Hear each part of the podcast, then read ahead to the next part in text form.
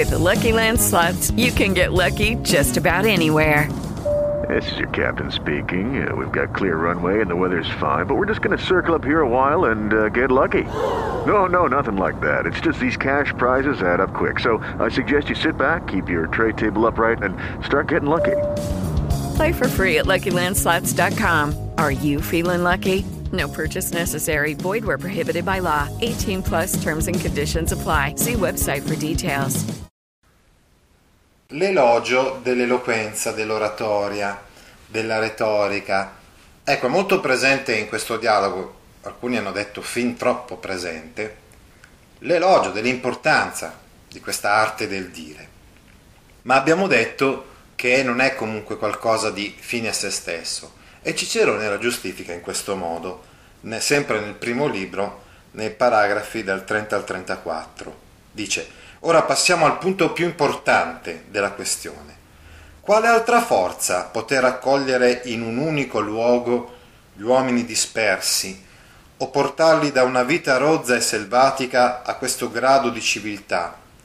O, dopo che furono fondati gli stati, stabilire le leggi, i tribunali, il diritto? Ecco, vedete qui Cicerone esprime la sua fede eh, quasi assoluta nella retorica, nell'oratoria, che sostiene sia stata davvero quella che ha, ha fatto nascere la società, la civiltà e quindi che ha favorito la fondazione degli stati e, e la costituzione delle leggi.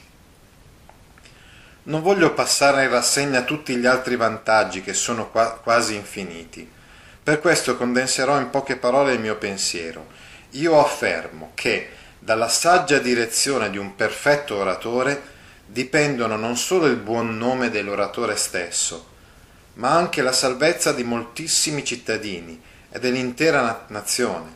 Perciò continuate, o oh giovani, la strada intrapresa e attendete con impegno i vostri studi affinché possiate essere di onore a voi stessi, di utilità agli amici e di giovamento allo Stato.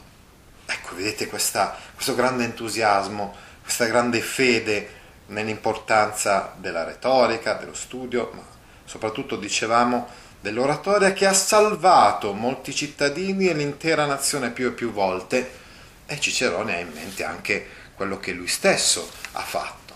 Lui è convinto con le sue orazioni, con i suoi discorsi di aver salvato più e più volte la Repubblica stessa contro Catilina o contro comunque le minacce eh, che, eh, eh, che, c'erano state nel, negli anni precedenti. Abbiamo detto quindi che lui compone questo dialogo dopo che è ritornato a Roma eh, dall'esilio e una decina d'anni prima, nel 63 a.C., lui aveva raggiunto il culmine no, della sua uh, l'apice della sua fortuna, del suo successo politico, diventando console proprio uh, sventando poi in quell'occasione la, la congiura di Catilina. L'onestà e la saggezza. Vediamo cosa scrive Gian Biagio Conte, che è uno dei più importanti storici della letteratura latina. Il talento, la tecnica della parola e del gesto e la conoscenza delle regole retoriche non possono ritenersi bastevoli per la formazione dell'oratore. Si richiede invece una vasta formazione culturale. Questa è la tesi di Crasso. Praticamente Cicerone diciamo che fa intravedere il suo stesso modo di pensare attraverso le parole di, di Crasso, il quale lega strettamente la formazione culturale, soprattutto filosofica, con il privilegio della filosofia morale quindi abbiamo in mente ad esempio lo stoicismo. La formazione culturale dell'oratore ha la sua affidabilità etico-politica, la versatilità dell'oratore, la sua capacità di sostenere il pro e il contra su qualsiasi argomento, riuscendo sempre a convincere e a trascinare il proprio uditorio, possono costituire un pericolo grave qualora non vengano controbilanciate dal correttivo di virtù che le mantengano ancorate al sistema di valori tradizionali in cui la gente per bene si riconosce. È chiaro quindi, qua implicit- implicitamente eh, dobbiamo ricordare come Cicerone temesse l'oratoria, ad esempio dicevamo di Catilina, piuttosto che di alcuni esponenti, poi anche dello stesso Cesare, di movimenti di pensiero opposti ai suoi, che portavano a uno stravolgimento, secondo lui, delle istituzioni. Ecco, dicevamo quindi il correttivo delle virtù, l'onestà. Crasso insiste perché probitas e prudenza siano saldamente radicate nell'animo di chi dovrà apprendere l'arte della parola. Consegnarla a chi mancasse di tale virtù equivarrebbe a mettere delle armi nelle mani di forsennati, dice appunto Crasso verso la fine, insomma comunque nel terzo libro del, del De Oratore. Infine, non dimentichiamoci mai di documentarci su quello che stiamo trattando. L'arte del dire non ha modo di rifulgere se l'oratore non ha studiato profondamente i problemi che dovrà trattare una caratteristica di coloro che parlano bene è certamente questa, uno stile armonioso e forbito, che si distingue per la sua elegante fattura. Ecco, qua per esempio dobbiamo ricordare che Cicerone è portavoce di uno stile medio, ecco, lui era andato a imparare la retorica, come tutti del resto, come anche questi suoi, avevano fatto questi suoi predecessori, Arodi, l'isola di Rodi, comunque in generale eh, in Grecia, laddove appunto si impara questo stile che non deve essere eccessivo esagerato, non bisogna quindi eh, indulgere in, uh, in, uno stile complesso asiano, appunto si diceva allora complicato e, e sovrabbondante, ma bisogna trovare un giusto mezzo e comunque il nostro discorso deve essere elegante, quindi rifuggere poi da, da, dallo stile che poi si svilupperà nel, negli anni seguenti, uno stile un po' troppo scarno come quello degli attici, lo stile atticista. Ma un tale stile, se non poggia sopra un argomento perfettamente conosciuto dall'oratore, inevitabilmente o non ha alcuna consistenza o è deriso da tutti. Quindi a prepararci, documentarci su quello di cui dobbiamo parlare. Quale stoltezza può eguagliare un vuoto fragore di parole, perfino le più scelte ed eleganti, che non siano sostenute da un pensiero e dalla perfetta conoscenza dell'argomento?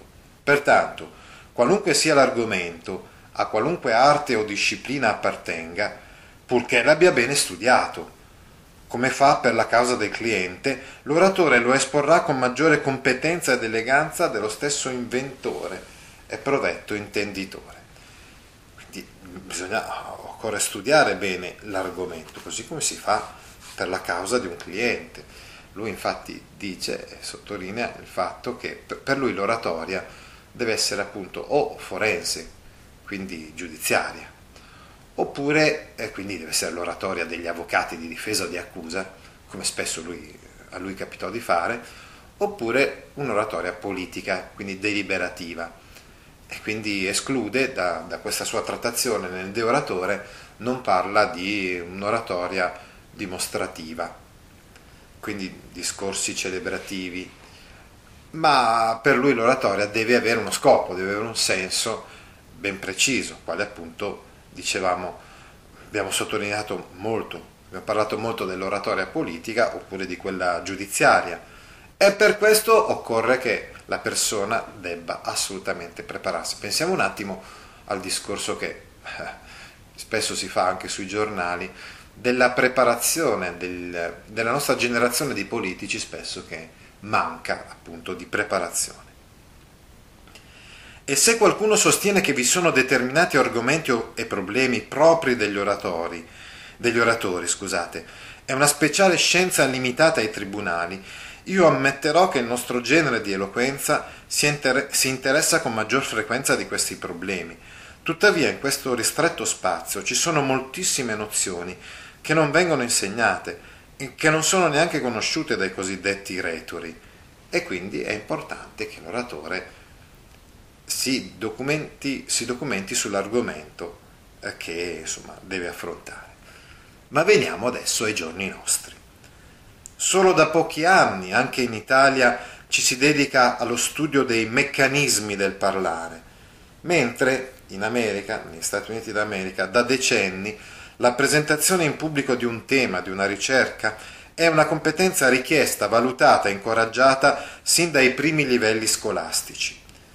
Sono gli americani oggi, una volta quindi i latini, ma adesso gli americani, a insegnarci oggi che occorre essere calmi e sorridenti quando si espone in pubblico una tesi, con un'idea ben precisa dei tempi, dei registri di comunicazione, in base al pubblico che ci ascolta. Ecco infatti, terminiamo il nostro discorso con una riflessione sulla centralità dell'ascoltatore. Vorrei parlare, insomma, alla fine di questo mio breve contributo proprio di te, ascoltatore. Sì, proprio di te che mi stai ascoltando. Infatti, è importantissimo che chi deve comunicare tenga presente con chi sta parlando, chi ci sta ascoltando. Lui deve essere protagonista, non noi che parliamo. Dice Elisabetta Tola nel suo articolo Parlare bene in pubblico, primo passo prepararsi, nell'aula lettere del sito della Zanichelli. Il ruolo attivo spetta al pubblico. L'oratore, ecco, eh, di fatto è un mediatore, un facilitatore. Si trova lì per produrre un cambiamento di attitudine in chi l'ascolta, in chi ascolta. Deve quindi usare tutti i mezzi per provocare una reazione emotiva, intellettuale, cognitiva nel proprio pubblico, un surplus, dicevamo, di conoscenza. Un discorso che funziona produce una sorta di corrente, di tensione tra chi parla e chi ascolta. Una tensione che l'oratore deve imparare a percepire, a fare propria e a sfruttare per essere più efficace. Noi, per esempio, insegnanti, abbiamo imparato in questi ultimi anni ci hanno insegnato le nuove dottrine pedagogiche, che non deve essere l'insegnante al centro dell'insegnamento, ma l'alunno. Insomma, è il pubblico che deve assimilare un concetto che noi abbiamo, dobbiamo ben avere sicuramente in mente, in testa, prima di iniziare il discorso. Ma questo non per imbonire, per plagiare, per convincere, persuadere in modo, cioè non dobbiamo pensare al pubblico come qualcosa di passivo, come qualcuno che passivamente accoglie quello che noi stiamo dicendo, ma perché tutti possano conoscere qualcosa in più, perché tutti possano continuare ad imparare. L'apprendimento non è relegato solo ad una fase della nostra formazione giovanile scolastica, ma deve essere continuo per tutta quanta la vita, l'apprendimento continuo per tutta la vita. Allora concepiamo così la nostra comunicazione. Creiamo, cerchiamo di creare i presupposti perché la nostra comunicazione sia efficace. Non improvvisiamo, cerchiamo di capire in anticipo o comunque di cogliere al momento quali sono i desideri, le speranze dei nostri ascoltatori. Forse è paradossale, ma chi vuole farsi ascoltare bisogna sapere che deve essere lui il primo a saper ascoltare gli altri. E infine Ringraziamo tutti voi, Radio Linguaggio per l'opportunità che ci ha dato e ricordiamo che potete trovare eh, i miei contributi sui miei siti a tuttascuola.it e gaudio.org, io sono il professor Luigi Gaudio e potete quindi trovarmi in internet in svariate lezioni scolastiche o contributi e siti eh, didattici. E quindi vi ringrazio per la vostra attenzione, per la vostra pazienza, paziente attenzione in questi minuti. With the Lucky Land slots, you can get lucky just about anywhere. This is your captain speaking. Uh, we've got clear runway and the weather's fine, but we're just going to circle up here a while and uh, get lucky. No, no, nothing like that. It's just these cash prizes add up quick. So I suggest you sit back, keep your tray table upright, and start getting lucky. Play for free at LuckyLandSlots.com. Are you feeling lucky? No purchase necessary. Void where prohibited by law. 18 plus terms and conditions apply. See website for details.